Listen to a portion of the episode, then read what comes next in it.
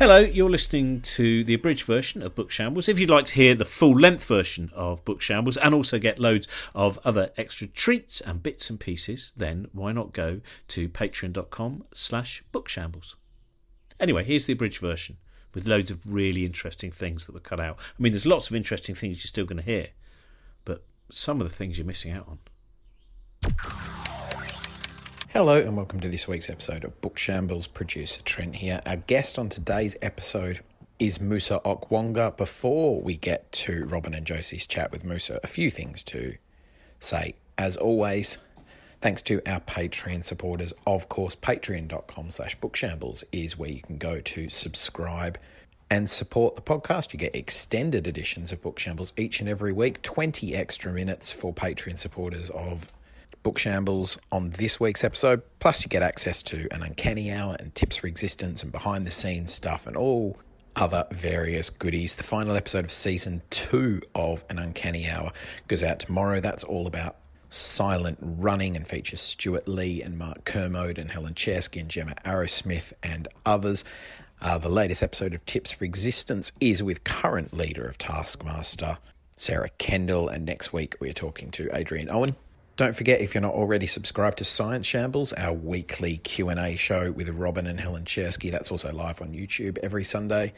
Wife on Earth, Joanna Neary's comedy podcast, Brain Yapping, the mental health podcast with Dean Burnett and Rachel England, and all sorts of other stuff. CosmicShambles.com is where you'll find all of that. So do go and have a look. Now, on to this week's episode. Here is Robin and Josie with the author of the new book, one of them, Musa Okwonga. First of all, like, lovely to meet you both at last. Yes, It's you funny, too. isn't it? That, that we were saying about that, the bit where you go, yeah, there's a lot of communication, but there's no, re- you know, the reality uh, Yeah. of it. It's yeah. Yeah, I was like, I know him really well. Face-face. Yeah, I've never actually seen either of you face to face. Um, obviously admired your work. Um, and yeah, like great to meet. And where let's just, just jump straight back into it. Like, so writing this book, one of them about, you know, my time at boarding school, private school, and I, it's weird because although I know it's about obviously one particular school, Eton College, but there's a reason why in the book I don't use the word Eton that often. Mhm. There's a reason why I don't mention individuals. There's a reason why I don't mention names of statues and streets because I think that when you name a thing too often, you actually build its myth.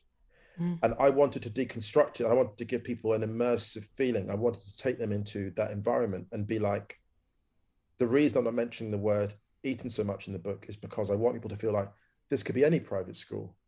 It could be Malvern, it could be um, Bradfield, it could be Millfield, anywhere like that, like Marlborough. I wanted people to read it, and anyone that's been to private school could be like, these dynamics are basically the ones that we see in all these private schools. And I basically wrote it because I was like, what are we doing? You know, what are we doing? I got invited to this 20 year anniversary for school. And I, you know, I had a great career at school, time at school, but I was like, it's not just about me. Like, it's about, you know, I thought how it's, it's important to write about situations where you benefit, but other people don't. Mhm. And a lot of people don't do that, especially in the UK, right? People don't talk about it. Like, there's, yeah, it's so weird. There should be more books like this. But it's I think it's in part because we've been convinced that anything that can be categorized as hypocrisy is the worst possible thing. As opposed to so it's like, well, you're a hypocrite then because you went there and you don't like it. And it's sort of like this way to sort of rule out any kind yeah, of like, I, criticism. I, I got re- it's like I got really good treatment from the NHS, so I shouldn't criticize a lack of beds. yeah. That's ridiculous. That's, the, the logic of that is ridiculous. And I'm like, what are those people hiding? What are they hiding behind that logic? Because, like, Well, I- think it comes down to the deepest desire to preserve the status quo uh, in terms of who holds power and who does not. Yeah, because for me, I'm like, you know, you're at school and you talk about leadership and all the rest of it. And I was like, hang on a minute, like, well, what are we leading? Like, you know, you go to a school like that and it's prestigious, and don't get me wrong, like education was amazing. You're like, well, where are we going? Like, what are we celebrating? 20 years on, we've had like these two prime ministers, David Cameron, who promised stability, and he's delivered many things to the UK, but stability is not one of them. And then you know Boris Johnson's going to get a statue. He's going to get like a statue in like the school, and I'm like, but what for? Like, what are we actually celebrating? Like, because people, children are going to look at that. Students are going to look at Boris Johnson's bust in the upper school building, and they're going to see it. They're just going to see Johnson, and And that's going to be it. They're going to be a bust without any context at all. And the message is basically that guy's on a wall. And it doesn't really matter how he got there because and this was my this was my issue really. I was like, that's not a good look. Mm. What are we actually, you know, what are we celebrating here? So I kind of for those reasons, I, know, and there's also the sense of like, you know, 20 years on, you know, this is an environment where people go on and go to like these corporate jobs. And when I hadn't done that, you know, I wanted to be a writer on this stuff. And I was like, well, part of me was like, on a personal level, do I want to go back there and like, and like my friend was like, you know, as it says in the book, like I was hesitant. My mate was like, you're like worried about being judged because you didn't go and do the traditional corporate thing. And I was like, well, on a human level, yes. And I thought actually that's also quite relatable. So I thought I'd write the book because firstly, on a political level, I wanted to kind of grasp it, but also on a personal level, who can't relate to being awkward about going back to a reunion? Mm. So I thought I'd just go for it. Well, I think it's. I really like the fact that the book is so multifaceted.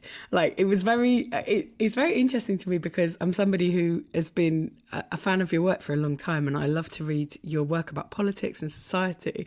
And then in it, I was reading it, and I was like, "Oh yeah, he's also a football journalist." But I don't notice that because I'm not a football person. I was like, and then it was it was quite funny to me because I did think to myself, "Wow, like you're probably the only writer in the world that would get me to read a memoir about Eton and football. I was like, what? But I, I love, yeah, I, but I love the fact that like, I think it's so good. And I think probably because you've approached it from a personal angle, saying like, well, these are all the parts of me, these are all the things that were happening that actually I, I love the fact that like, it's also a journey of you playing football and loving football and you loving that school and treasuring it and and who you were as a, like a sweet young boy who was really sort of into it all. And then you can see you as an adult making these reflections too. And and I just find like the fact that you've allowed you've still got space in it for these other parts of you and of it I, I think makes it like such a rich thing to read I'm so glad to hear that because I just thought first of all, thank you so much for that. And secondly, like it's quite emotional actually. And secondly, I thought the only way to do this is to be vulnerable and start it and like mm. not know where you're going to end up.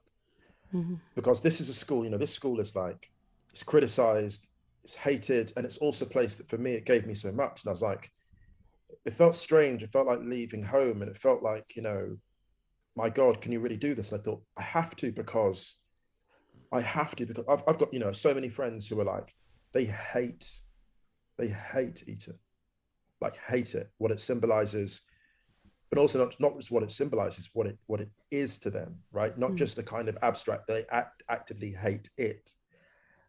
That school is is part of me.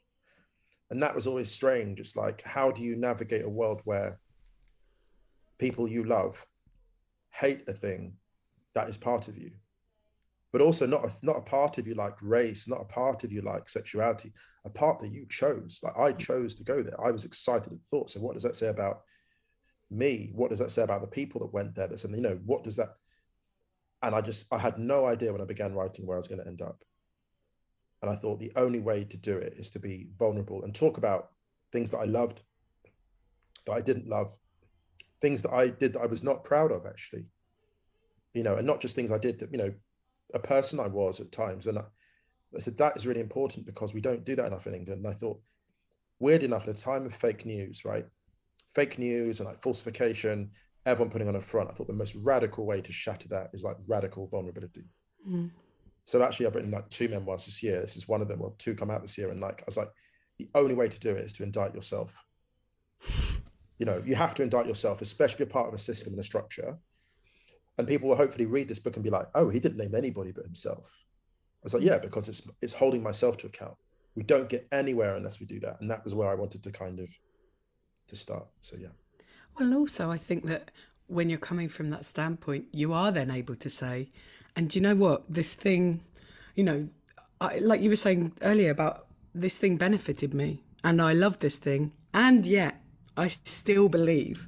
That this thing is bad for society. And yet I still believe that we need to change and that this can't go on. Like, I think that's so powerful because it's sort of drawing people in, letting them like see what you loved about it, and then kind of being able to say, look, here we all and are. Still, yeah, and still, you know, it feels like um, it feels like a friend where you're like, I know we've been friends for years, but this stuff isn't cool. Like this Mm. stuff can't look look what is this about? What are we doing? Like are we really proud of we've had these two prime ministers, right? 2005, David Cameron, Boris Johnson. And what challenges have we faced? The pandemic, we've got climate change, we've got all these things coming. And what what has what have we done? Like what have they done that future generations will look at and be like, my goodness, they moved the world forward. Mhm. They arrested the, you know, the, the melting of the ice caps. You know, they did this and they, they invested in renewables. What have they got to show? And I was like, well, as a school, as an institution that prides itself on on creating prime ministers, you're implicitly proud of that creation. So what are you proud of? What are you proud of? And, and there's a point I talk about like, what, what where's the statement about? You know, there, there was a big statement recently. There was um, I saw in the news. I got asked to comment on it. I'm like, no, I'm not talking about that. Come, on, I'm not your like go-to Eton guy. Come on, man. Like, I'm not your go-to woke Eton commentator, which is what they're trying to do. You know, they, in, the, in the UK, they can't just they can't just like have someone critique it. It's got to be like Punch and Judy. Let's get our woke guy and anti. I Yeah, said, no, yeah, I'm not. yeah. I said, please, man. I just ducked out of it. But it was interesting how a teacher got sacked at Eton recently um, for promoting views like about the falsification of rape statistics, right? So he gets sacked, and there's like this massive open letter gets signed by like two and a half thousand students and like former students and whatever, and they, this big thing about like he should be reinstated. I'm like, where's the mass open letter criticizing what is being done in our name as a school when the prime minister's going to behave this way? Where's the, there's none, there's no open letter. It's like interesting. It's funny what gets people wound up Mhm. in the UK in relation to class. And it really makes me think about the UK as a whole being part of this mass delusion. Like you're saying about the symbol of Boris Johnson is enough. You know, the statue of Churchill is enough. No examination, please, into the truth, into No, reality. no examination. No, no. See, I thought what I find interesting, and one of the things that you touch on in the book, which is a kind of, and it's interesting that it does feel that it's something that somehow along the line gets learnt in this system, which is the uh, victim bully bully victim status, which is, and we see this the whole time. I mean, in fact, when you're talking about, you know, the the way that woke is used, so so woke and cancellation gets talked about if- if anything happens from the, the side of the left. Someone's saying that you should basically sack BBC presenters if at any point they make a joke about the using of a flag for a government to cover up its shortcomings is not the same as cancellation. It's not the same thing. And and it is that speed in which you can see someone, and you see it with Boris Johnson, you saw it with David Cameron, we see it in a lot of institutions, where the person with the hugest platform and the most power also says, and I think you'll also find I'm the most oppressed. So you mention it with Oxford and Cambridge, for instance, the fact that, oh, it's going to be really tough because, you know, actually it's a disadvantage going to, to get an Oxford and Cambridge, which is an incredible leap to make and shows no understanding of any other part of society or how it works. Mm. absolutely nailed on. I love that you've noticed that, and I think it's actually that trait of being, you know, self-victimization and then domination is so interesting because you see how self-aware it is, because the, the flip to, domin- to domination is like in the blink of an eye. Oh, I'm the victim. I'm the victim. All of a sudden, I'm the dominant one. It's like it's it's always like a kind of it's almost like cosplay. You you you victimize yourself, and it's a form of cosplay to allow yourself to feel good about your dominance and that's what i think it comes down to at some level it's the entitlement you know it's the whole package and i think you know people might ask what i intend to achieve with this book i i i've been asked that and I, i'm like well i just had to write it for me actually i had to write it for me i had to you know it's like writing a you know you've both written long pieces you've written stand up there's when you the best work is when you begin with a place of inquiry and you don't know where you're going to end up. And I have, it's weird because the book feels like a story when I read it back, but it's absolutely not a narrative. It was written in fragments and I had to like, I wrote in separate fragments and then rearranged it into chronological order. Yeah, I th- I do think the best kind of writing just comes from that that feeling of like you say, I have to do this. I have to answer these questions for I to, myself. I had to, yeah, I had to because there was an element of guilt as well because, you know, I, um, my, my father passed away just before his 41st birthday. And I reached an age where I was going to shortly be older than him. And I was like, what do I do after that? Because I never thought I'd live to, yeah, I just kind of thought I'd drop dead at 40. It sounds ridiculous, but I just never imagined myself living beyond his age because you don't as a kid, like. And um, so I was like, I need to go and talk to them about this because I'm 36. I think I've got four years left, and I don't haven't done anything with my life. So I went and talked to this counselor, therapist, and he said, "It's funny because you talk about your race and your sexuality, but you never talk about school. You never talk about boarding school, and you talk about everything else but that." And I was like, "Well, I think it's because I chose my class, and I feel accountable for that choice." Um, and I was ashamed of that actually. Not ashamed to have gone there, but I was ashamed of what I thought we were better. It's like Lord of the Flies when like, you know, that the captain turns up at the end and is like, I thought you guys were better than this. And if you'd said to me at the age of 13 that 28 years later, your school would have had two prime ministers and they'd be two of the most hated prime ministers in modern political history, I'd be like, what? Like, no, like look at this school, look at all the stuff that we've got, like all of the hmm. I was like, no. And then so it's that, it's reckoning with that. That's an odd thing when you talk about the shame because I I hated going to public school. I, I detested it.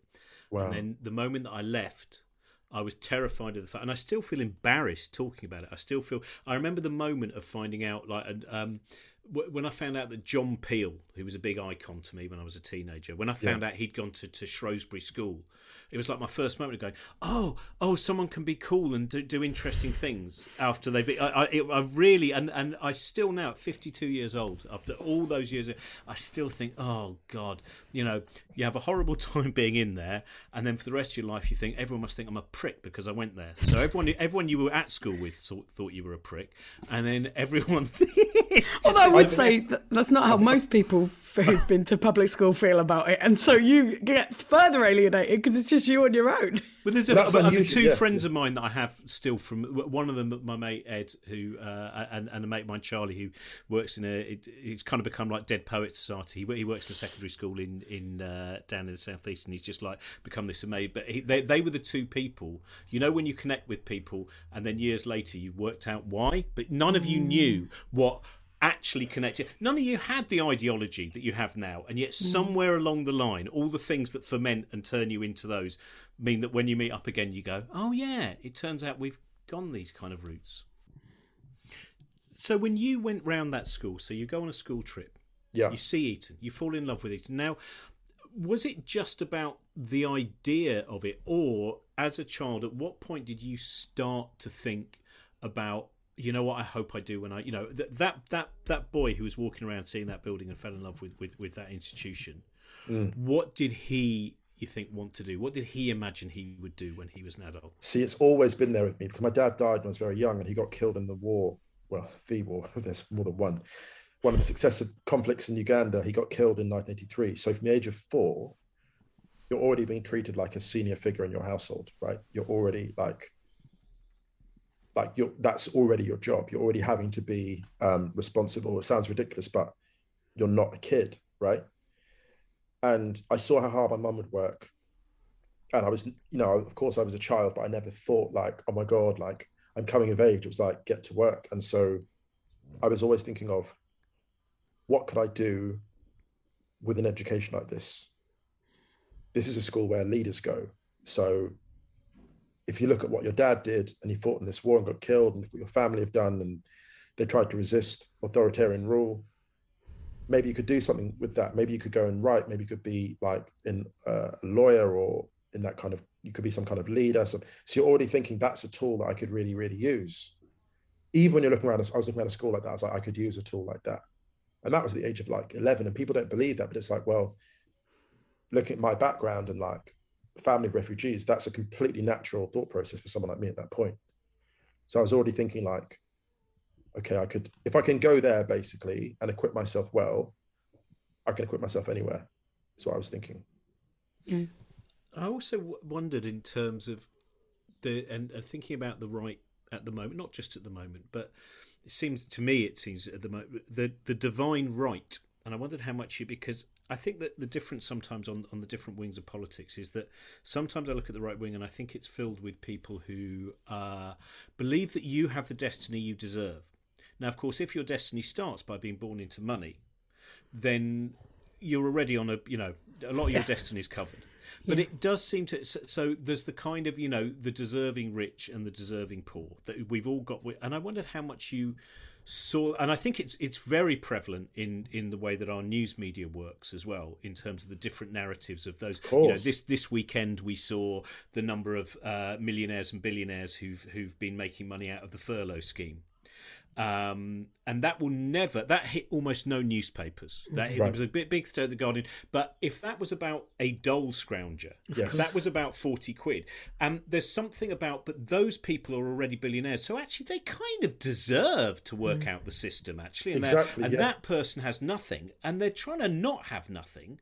And they don't deserve that. And I wondered how much you saw that Yes. mindset. Yeah, huge amount. That was the huge. This is a huge thing. I'm glad you mentioned this. I remember one guy. He was actually at uni with me, but it was a, a mentality I saw at school as well. And he actually said the words came out of his mouth, and he was always like seen as like one of the nice guys. I never cared for him, and then he said something that really sort of highlighted it. He said, "The super wealthy, even that phrase, the super wealthy have earned the right not to pay tax." He said, because capitalism is a game, and they've gamed the system, and the winners of that game deserve not to pay tax. He actually said that. I remember where he said it. It was a garden. It was a. It was a. It was a barbecue in someone's garden in Hackney, and he said it. And I remember his face. I remember the law firm he went to. I remember. I And remember this is why I moved out of face. Hackney. I couldn't bear hearing that. And Josie, the smugness on his face as he said it. Mm-hmm. And I And was like, like- there's yeah, there's no consequence for that comment at all. There was a thing at school about it was really interesting. It was trying to make people ashamed of, of, of new money. Hmm. Because the old money didn't have as much money as the new money. So the only way it could like remain relevant was by patronizing the new money. Mm-hmm. Oh, oh my God, like two million pounds of old money is worth 10 million of you. And eventually the new money's like, no, it's not. Like, I've got more money. Capitalism's a game, mate. Sorry. That's the old Alan Clark line, isn't it? Alan Clark, who of course was, was born into money, we used to say about Michael Heseltine, he's the kind of man who had to buy his own furniture. You know, and that was the thing. You know, you didn't, Wow. inhe- and and that that always comes back to me is the, those different delineations that that, that we so see. in, the conversations about wealth are so interesting it's because everyone kind of knows who has it even though you all wear the same uniforms there is a whisper network of like who's got what and that story i tell about the one guy who is extremely wealthy um, boy at school and his best friend and when he wasn't in the room his best friend was like best thing about that guy is that he's he's, he's fucking rich and i i never felt so sorry for someone Yeah. wealthy as that. I never, in that moment, I was like, my God. But then the, the sympathy subsided because I thought, no, he's going to be okay because he's self aware enough. He's not stupid. Like he knows that this person that's near him is someone he will shed like snakeskin at a certain point because he's really, really aware of how this guy's processing him. You know, you know, like um, you go into certain spaces and you're aware, you're hyper aware of how you're being perceived. I think there's like that for a lot of wealthy people. There's a lot of wealth. Eton was funny because it was like a school within a school. You had the well, you had people at Eton, and then you had within Eton, you had like groups of people who knew each other, who had wealth, and would kind of commune with people. So my friend, one of my friends, who was like, I was at school with him, but uh, you know, he had a place in Southwest London, and I was like, oh, like you know, a middle class kid, and he wasn't. He's like one of the wealthiest guys in Europe. And I'd known him for years. And We go for like dinner. I was like, oh yeah. And he goes, yeah. People came near me. People at school were kind of they were drawn to me by the wealth, and I was like, what wealth, man? Like you're just like you're from you're from Southwest London. He was like, uh, no, that was just a, that was a place that we had there. And I'm like, That's how I feel about comedy. Suddenly I'm like, you as well? Yeah, yeah, Like, people- everyone, you scratch the surface. you know, what's amazing about the amazing thing about like wealthy white people, the camouflage. This is something I wanted to talk about actually, because I think as a society, the people who, you know, are- are making the most money are not famous. They don't. This was you were saying about this in your book about how people don't. They're not easily searchable on Google. They have the most privacy because they don't want people to know how well they're doing at everyone else's expense. the silence i mean the english like the english memoir it is you know the silence of the lambs it's like i mean are they actually lambs is the question i mean they're really not but but it is the english superpower is silence mm. it is the greatest superpower I the world's ever seen it's mind-blowing it's just the ability just to keep stum at crucial moments of history. This is good because I always knew deep down I wasn't English, and now I really feel it. I really feel it. Well, ever since Like, you I've moved just over never the been able to really keep- changed. Josie, But my problem is, I, I just can't. I, would be terrible, and this is why, like, I feel like I couldn't. There's a guy on Twitter, Karl Sharro, his uh, Twitter handle is at Karl reMarks, and he one day said he was Oh like, yeah, he's like, how he said the English, that the indirect nature of their communication, like all of this, you know, oh, not quite suppositions. How the hell did they take over the entire planet, or like most of the planet, like when they can't communicate? And I was like, that's exactly how they did it. Mhm. Like that's exactly how they did it. There's a, oh, oh, you wouldn't mind if I just, um, could I just, uh, wouldn't mind if I just just draw the lines here and put up this this piece of material here. Oh, oh, next morning. Oh, yeah, that, that's a flag actually. Oh, these lines. Oh, that, that's a border actually. Oh, oh, can I just? Oh, sorry. Oh, this my foot is bleeding. Yeah, we shot you because you walked over the line, which you put here last night. Like that's Which was your fault, to be Yeah, honest, because we did put the line there. Oh, and I mean, terribly I bloody didn't want to shoot you. I was bloody annoyed at it. There's a bullet gone, you know. And uh, but I so, so so let's just not do it again.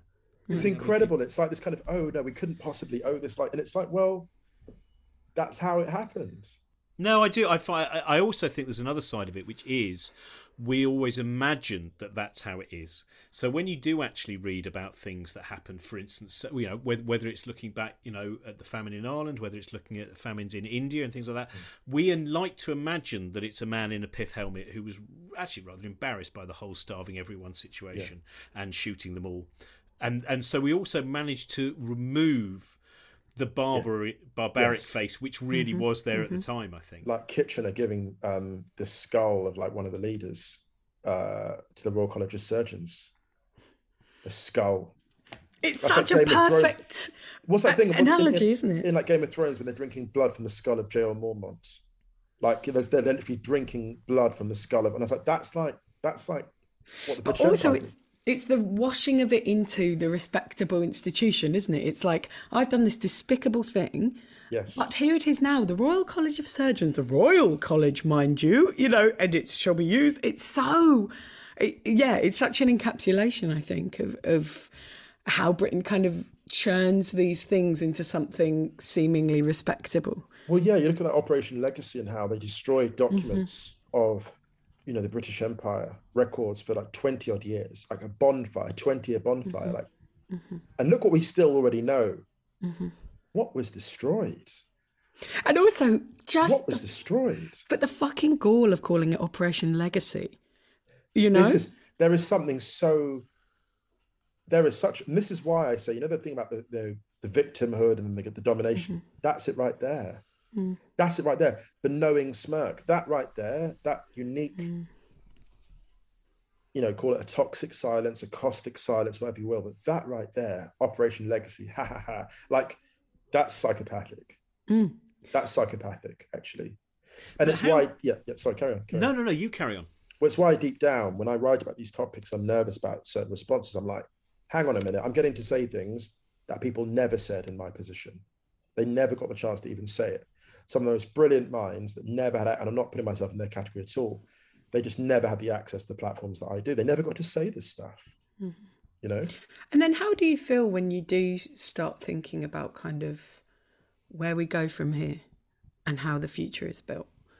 Uh, yeah, Maybe I think about it too a lot. broad. No, it's not too broad. It's completely why I wrote the book. Like confession inspires confession. I'm hoping that I wrote this and I was honest with myself about a lot of things. There's a lot of things I couldn't include that people might say, oh my goodness, this, there's a lot of stuff I left out, Mm-hmm. put it that way. And if anyone goes, oh, you should some more, I said, well, actually, there's a lot I couldn't say, actually. This is what you need to do a late night podcast called One of Them After Hours. There is, honestly, one day when we sit down and have a coffee and we have a drink or whatever, your choice of beverages, we'll talk about stuff I couldn't put in there. Yeah. because it was bad. It was really bad, the stuff I couldn't say. And like, I want people to know that because some of it was stuff that I couldn't verify directly. Some of it was stuff that I'd heard. Some of it was like just stuff that wasn't, you know, my place to talk about. But Yeah. there was there was worse stuff in there. And um, Well, that is hard when you're writing a memoir. When you're writing fiction, you can always have that cloak of like, no, no, it's fiction, it's fiction. Whereas with a memoir, yeah, you you just simply are not legally able, especially when there's that kind of money floating around.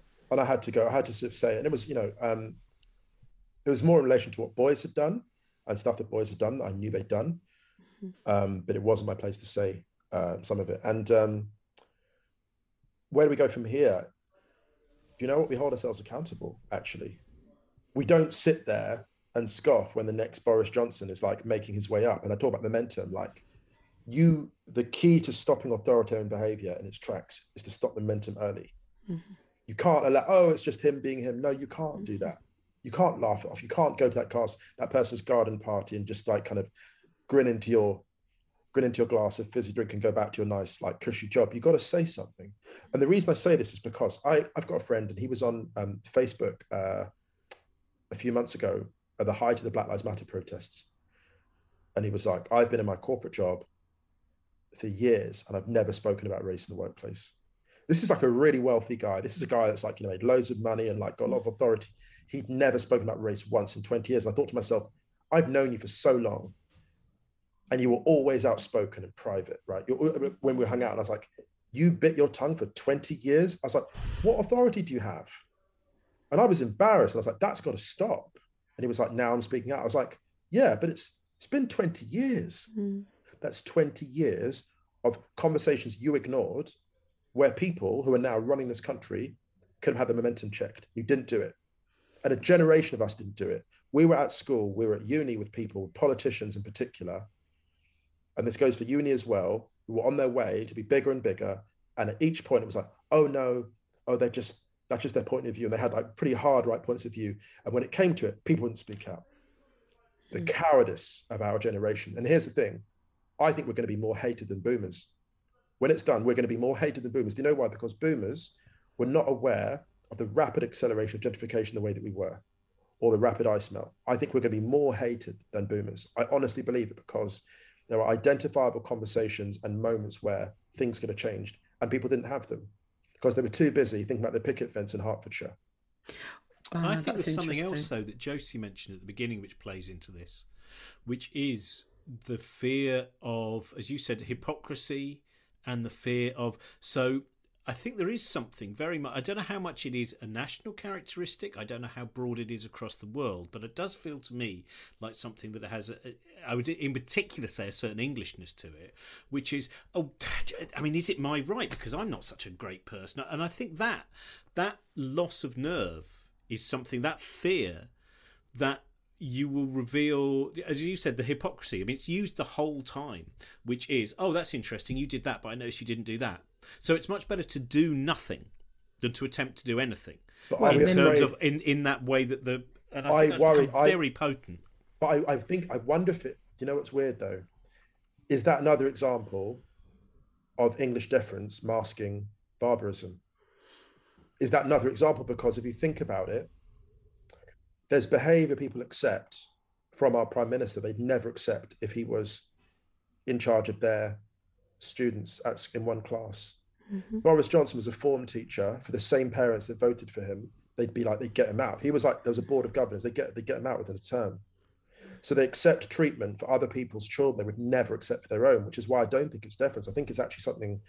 I think in the large part, I think it's actually something a bit more sinister, actually. And that sounds harsh, but I think it's actually a kind of I will look the other way because I'm actually doing quite well out yep. of this. It's individualistic. Oh, I, I, I know, plays into it. Yeah, I think yeah. There, there is definitely a hypocr- there's definitely a hypocrisy. Don't get me wrong, but over time, I've become very skeptical about the existence of the silent, decent majority. If you're in a playground and someone's having their head kicked in, and the silent, decent majority looks and stands in a circle and watches the kid have his head kicked in, how decent is the silent, decent majority if they're watching? Mm-hmm. And, and I, this sounds brutal, but I've watched the best analysis of English society, specifically English society, is years and years. Years and years, I think, absolutely nailed the kind of that sort of middle England strata of I'm going to look the other way because someone else is probably going to step in at this point. It nailed it in a devastating. And I, when I say that, I'm like, I find that heartbreaking. Mm having been in like a boarding school, like I, I we had bullies at school, um, and we had people that were ignorant at school.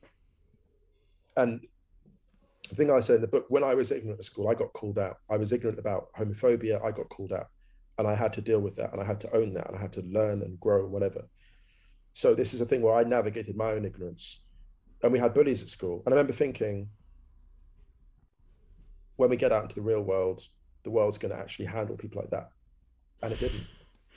And that's why I think I've taken it. And I sound quite passionate on this podcast, is because I take a lot of the things that have happened really personally, because I've seen behavior that I regarded as bullying be rewarded. I think we're terrified. I think all of these equivalences basically are ways to make ourselves feel comfortable, even though we know at some intuitive level that things are really bad. I think mm. it's the equivalent. Mm. I've used this analogy before. It's like using, it's like chopping up your own house and using it for firewood.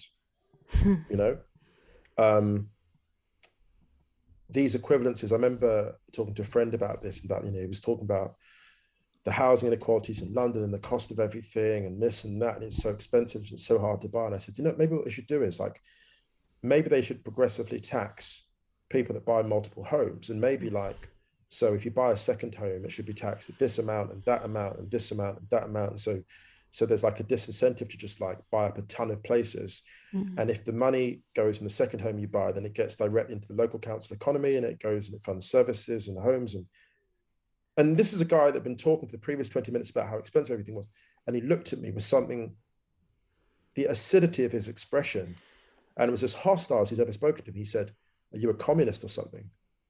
And I'm like, I literally was trying to help him. I'd sat there and was like, oh, how can I make things easy for my friend? And I was like, oh, how about this?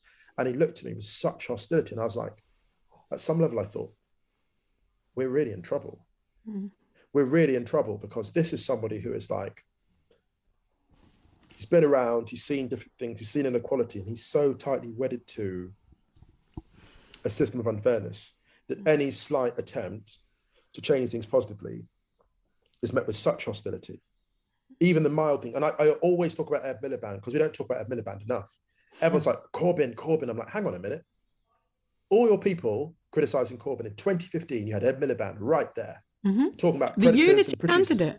Ed Miliband was right there, and what happened? People went full anti-Semitism. Some mm-hmm. went, mm-hmm. some newspapers they know where they're full anti-Semite on his father.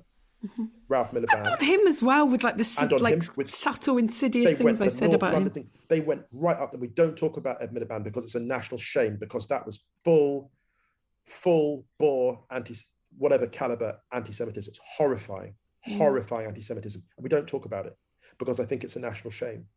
Because that country, the, the England specifically, had a candidate who wasn't perfect but could have made things better. He would have been a better prime minister for this country and they laughed him out of town. Oh, his nose is funny, his his his accent's funny, all this stuff. And they Eating don't talk a about sandwich. Isn't that an amazing thing? That's Eating all it takes. Yeah. But that, that's a very because that brings in another point though, which is I think about the problem is if you have the majority of the media and the majority of megaphones being controlled by a very very small number of people with a very very specific agenda. Mm. So almost the entirety of, of our press Mm. But that, yeah, the money thing doesn't it? Because that's obvious. Yeah, but take that as but the, but infinite so, resources is what I yeah, mean. But the main thing is that you know, on just on the fact that these are opinions. So, so most people don't receive. I, I, I think there's a thing Howard Zinn, the anarchist historian, used to say. He say if the American people knew what had been done in their name, they would be truly appalled, but they don't. And I do wonder about the fact that you know most people don't even really read the newspapers. They read mm. the headlines and they go to Sudoku and they do those things. So, so the received information and the fact that we are very often detached means that people go, oh yeah, but you know, I have read these things and that guy, and that that becomes your reality tunnel. Your yeah. reality tunnel, yeah. and, and that seems to be that seems to be why it's almost impossible to get a left wing government one of the reasons is you will always be told, you know what's going to, even though you know, the right have had an incredible ability to always be a safe pair of hands, which have always dropped everything, smashed it, or stolen stuff. And yet it doesn't matter because mm. when it comes again, they go, but they're a safe pair of hands. We've just seen a safe pair of hands. 126,000 people die with this safe pair of hands. A doctor friend of mine who's been at the forefront of, of dealing with the situation that's been on for the last year, right, this time last year said, Oh my God, I literally cannot imagine a worse government in history to be in charge of the situation we're about to deal with. Yeah. And yet, still, in many people's minds, imagine who it could have been. They're a safe pair of hands. I had a good friend who I was talking to, and we don't we no longer speak about the government because he works in the medical profession. I was criticizing them, and he got really really defensive, and he was like, "Look, they're doing the best they can." And this is like a extremely smart guy, like top of his profession. and who would regard himself as you know progressive left voter and i was like whoa and he really just bought into it and i eventually said hang on a minute you think these criticisms are all coming from a place of hate and partisanship i said my mum's a doctor right like i've got skin in this game as well it's about don't you deserve a better standard of treatment than this and like you know germany we've had issues with our lockdown it's been brutal it's been too timid the vaccine rollout's been terrible much you know not, not as good as england's by any stretch or the uk's i said this doesn't come from a place of like national partisanship. Why do you think this? This is the, the ability of the media to turn everything to like a kind of a tribal game when it's about quality of treatment. And this is why I kind of despair a bit. Sorry, Josie, you were going to say. No, no, I was just going to say, for me, it's about a false notion that everything needs to be some sort of entertaining debate and that everything needs and i think that links in with your book about you know competition and about being taught literally to debate like as opposed to you know any kind of mindset of cooperation, any kind of mindset of, yes, but how can we strive for the best here, is replaced by how can we compete and how can we win? When that is like, how is that possibly? That's good for running. It's not good for running the country. You know, it's like good right. for games. It's good for very specific. It's good for a very specific type of career. Yeah. You know, we got uh, Rishi Sunak is the chancellor, and how did he make his money? He make he's made his money by betting on the collapse of the financial system, and that's someone we put in charge of the economy. Someone who's wedded to that ideology. That's someone who became wealthy off winner takes all, right? Mm-hmm. Now that person has a role in our society. It's not that one though. Mm-hmm. It's not that one, and I, I, that's what makes me. And it's wild. You tell people that they're like, "Oh, well, maybe not." And it's like, no, like he placed positions that were acknowledged to have accelerated aspects of that collapse. Like, you know, he he made money off that. Like, that's a thing. That's a fact. The Times reported it. You know, people don't listen, listen to this like, oh no, you're left. Well, read it. It's in the Times, right? Mm-hmm. And to me, it's wild.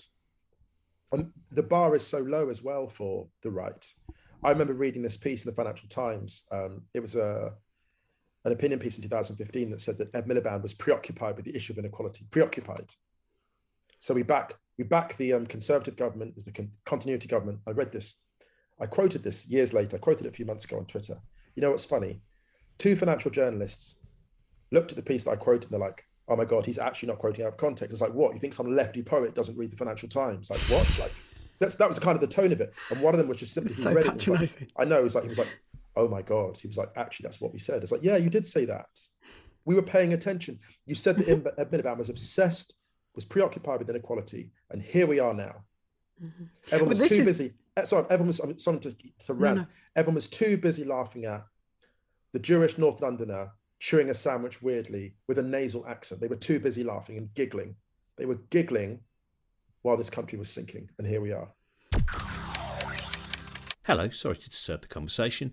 Just to say, you are listening to the abridged version of Josie and Robin's Book Shambles. If you'd like to hear the full version, then you can support us via Patreon and get all of the other bits of tittle tattle that dropped out of our mouth. I just wanted to. I wanted to ask you just the final thing on this book, which is, what do you do? You imagine how different you might have been had you gone to the grammar school. I mean, that was going to be your destination, was you were going to grammar school. Yeah. Do you think the person you've become? Do you think that experience of those five years?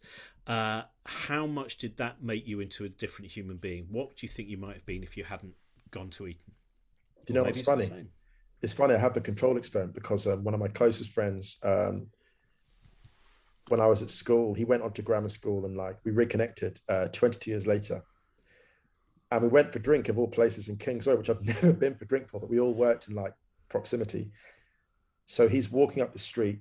Uh, my other friend is coming as well and he's late. Like he's now he's gone into a career. Like he went, he was a property developer now, but he went for a time. He went. He was a dancer in like Bollywood and like you know had this oh, amazing oh, wow. Yeah, modelled and everything. And he's walking in, and the moment he walks in, he's like five minutes later. I was like, you see, he's changed. He's gone Hollywood. I knew it. and like, we were twelve years old again. And we, were 10, and we were like destroying each other. And the chat was there, and it was like, dude, you haven't changed at all. Like they were like, whoa, like you went into that whole world and you came out and you're like the same I think I'd have been the same dude actually. I think I was the same because he was like, there's no. Even the other day when I wrote a piece on a, I wrote a piece actually about um, what was it? The uh, Sarah Everard, may she rest in peace. Um, I wrote a piece about Sarah Everard, and he shared on Instagram, oh, thanks so much. Thanks for this, brother. And I, we're still really tight. I go around and see him at like um, Christmas and New Year when I'm allowed to. And I'm like, my God, it's like I went on this whole odyssey and they were like, we didn't see you for like years. You went to boarding school, you cut yourself off because I kind of felt I had to because I couldn't have survived a world like that, knowing that my best mates were just out there, just down the road in some cases. But I was like, I can't expose myself to a world which is so free because I've got to just live this and discipline myself. But I think I would have been the same person. I think I would have been always inquiring. I think any environment I was in, I'd be critiquing it and trying to like, you know, for the better in my own sort of, you know, maybe slightly self-righteous way, but yeah. Well, It's also, just like Seven Up. Well, bear in mind as well, like grammar schools, I think are still geared towards producing conservative uh, conservatives. So, Right. I, I think I honestly, something. honestly, like I, I can safely say, if I, if I hadn't, um, if, if these people weren't still my close friends, then I could say I would have changed. But I, I'm, I think I'm the same person actually. Like, obviously, there's a lot I went through that made things different, but fundamentally, like, and that's not it's not true for everyone actually. Actually, it's not true for everyone. But I wonder that because we've talked about it before on Seven Up, the Michael Apted documentary series. You know, which you have you ever seen that? No, It basically started off in was it 1963 I think, which was a, a group of seven year olds from from different backgrounds, and you see that the destiny. The, the one thing that does change with Destiny is that the, the one child that discovered that, that um, uh, ends up suffering from uh, mental illness, and that's Oh, kind wow. of like, Okay, and yeah. that that hits him when he's a teenager, and you do see that. That's the one where you see the change from the seven year old into the 63 year old. But Yeah. for most of them, and so the little boy who, you know, a seven year old sitting going, and then I, I'll probably go to Magdalen College, um, Oxford, I think, and then I'm hoping to go in, a, and it's all there. And then the kid that becomes a jockey and then becomes a taxi driver. All of the little things. And then there's a lovely little whose whose dad is a missionary, and he just says right there, he says, um, "My heart's desire is to see my daddy." Right, and in years to come, the guy who suffered from mental health problems, who's the one who takes him in? The guy who said, "My heart's desire was to see my daddy." That that humanity that was in him then, wow, still. and there. it's such a. Uh, that, that's why I was interested in that in asking you that is because I often wonder at what point you go. Yes, sometimes something major can happen. Of course, for you, it happened when you were four years old as well. yeah. At such an hmm. early stage. I um, think it's. I think that. I think the watch. I think that's the thing. A lot of us don't change. I think, um, but it's also like work. It's like constantly like. I mean, one thing I talk about. There's actually because I, I don't know if you saw in the news, but recently there's allegations about. Um, this this open letter that's sent to Dulwich College about um, sexual assault and harassment. 250 testimonies. An open letter compiled um, by a former student at the school who's now at Oxford, 19 year old boy, well, young man, compiled this list of 250 testimonies of sexual assault and harassment. It was in the Sunday Times, and they said, look, this happened at Dulwich College, but this could have happened at any kind of school like this, any kind of private school. And it's utterly harrowing. I read it last night at 4 a.m. and I couldn't sleep since. It's absolutely horrific, heartbreaking, harrowing. And you read that and you're like, like those how do i say this best in relation to how we change it that that that guy is so brave because he held the school to account right like he that was obviously in from an early age to go somewhere and speak his truth and like he's going to change he's going to change the whole conversation and my memoir right i i didn't really socialize the one thing my memoir my memoir doesn't have any stories about interaction with girls and stuff because i i didn't go and hang out with anyone from school outside outside uh, school time. I just didn't. I didn't hang out with anyone. So that whole side of like interaction with women, I never really saw it. I never saw it. I never experienced it. But I'm now wondering, reading that letter, because that thing was written. It was based between 2012 and 2019. I'm like, that's new. It's not historic allegations. That's No. a historic allegation. No, and it's now. after there was a big sort of societal reckoning somewhat about Right. abuse you know that that's after there was at least a very prominent conversation exactly so i suppose what i'm saying is like what else was there that i didn't see like i've written this memoir but what what surface did it scratch because the entitlement that i saw at school was only in relate was kind of in um it was like sodium that hadn't been added to water yet I never really saw its most caustic effects because it wasn't tested against, you know, like we, we had now and again like encounters with state schools that hated us and they would kick the hell out of us. So in patches, I saw how we interacted with them and how they reacted back. But I never saw the interaction with women actually, not really, like not at that level or that scale, because I never, I didn't socialize outside school with anyone from school, right? Mm.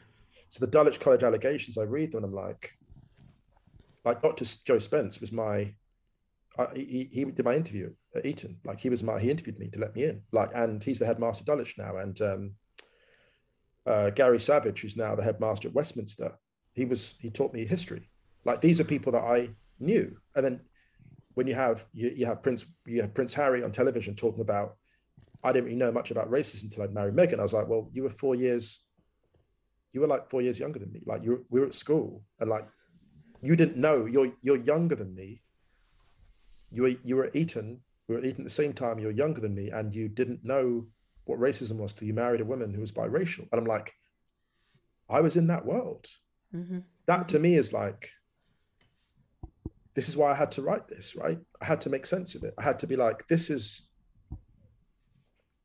this was a strange moment to be in that world. And I'm not sure what this book will achieve, to be honest. But I'm I'm glad that I I'm glad that I wrote it. Mm. Well, also, how could you possibly know what effects it's going to have? It's important to put it out there. Yeah, yeah, that's right. Thank you so much for talking to us. And thanks for letting us have such a sort of interesting, wide ranging conversation about such big uh, and sort of difficult things.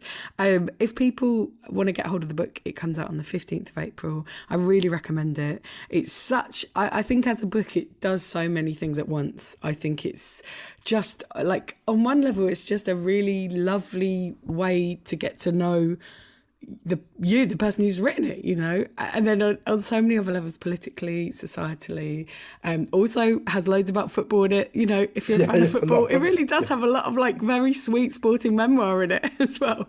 But it's a great book, and um, yeah, I really recommend it to everyone. Thank you so much. It's called One of Them. Yes, I'm, Did I don't mention I, the title. Thank you very much for listening. Musa's book is out now. Make sure you go and check that out patreon.com slash bookshambles is the URL you need to type into your browser of choice to support and subscribe and get extra content, longer episodes, extra series, behind the scenes, all that sort of stuff that I've already mentioned. Rate and review five stars on Apple Podcasts. That helps us out as well. Also on Spotify. I think you can rate podcasts on Spotify now as well. If you can, do that. That would be great. Back next week with another new episode.